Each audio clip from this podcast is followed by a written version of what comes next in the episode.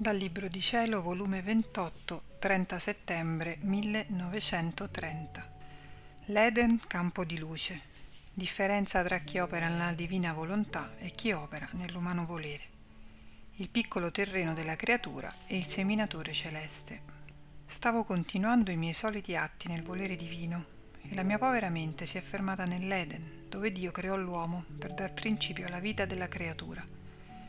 Ed il mio amato bene Gesù facendosi vedere tutto tenerezza e bontà, mi ha detto Figlia mia, l'Eden era un campo di luce in cui il nostro essere supremo creò l'uomo. Si può dire che lui fu creato nella luce del nostro fiat. Il suo primo atto di vita fu luce, che stendendo dietro e dinanzi a lui a destra e a sinistra un campo interminabile di luce, doveva percorrere la sua via per formare la sua vita attingendo nei suoi atti tanta luce per quanti atti faceva, per formare in virtù dei suoi atti una luce tutta sua, come proprietà sua, sebbene attinta dalla mia divina volontà. Ora la differenza è che a chi opera in essa come suo principio e fine, in cui tutti gli atti suoi sono legati al principio della luce dove fu formata la sua vita ed ebbe il suo primo atto di vita, la luce tiene in custodia questa vita la difende e nulla di estraneo fa entrare nella sua luce per formare uno dei portenti che solo la luce sa formare. Invece chi scende da questa luce entra nell'oscuro carcere della sua volontà e nel fare i suoi atti attinge tenebre e attinge tante tenebre per quanti atti forma, per formarsi una proprietà tutta di tenebre, tutta sua propria. Le tenebre non sanno custodire né difendere colui che vive in esse, e se fa qualche atto buono è sempre tenebroso, perché è legato da tenebre.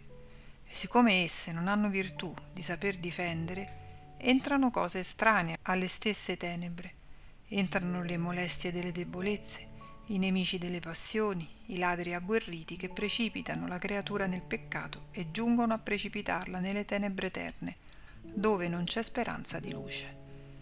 Che differenza tra chi vive nella luce della mia divina volontà e chi vive come imprigionato nella sua umana volontà. Dopo continuavo a seguire l'ordine della divina volontà tenuto nella creazione.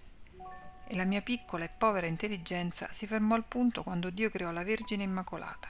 E il mio amabile Gesù, muovendosi nel mio interno, mi ha detto Figlia mia, tutti gli atti buoni e santi dei profeti, dei patriarchi e del popolo antico formarono il terreno dove l'ente supremo seminò il seme per far germogliare la vita della celeste bambina Maria, perché il suo germe fu preso dalla stirpe umana.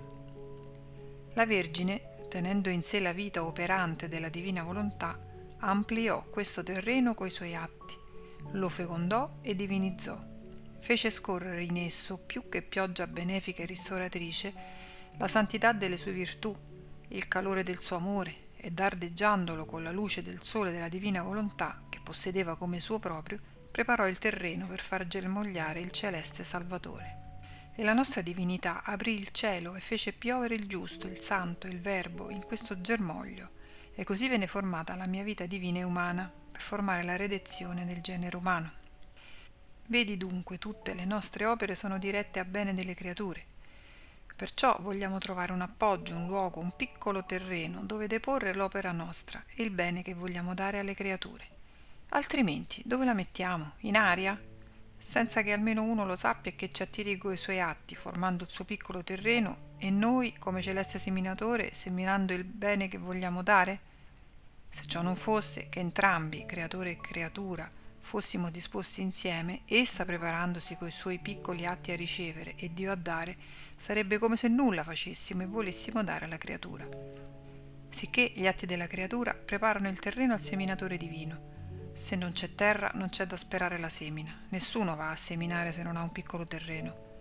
Molto più Dio, seminatore celeste, getta il seme delle sue verità, il frutto delle sue opere se non trova il piccolo terreno della creatura.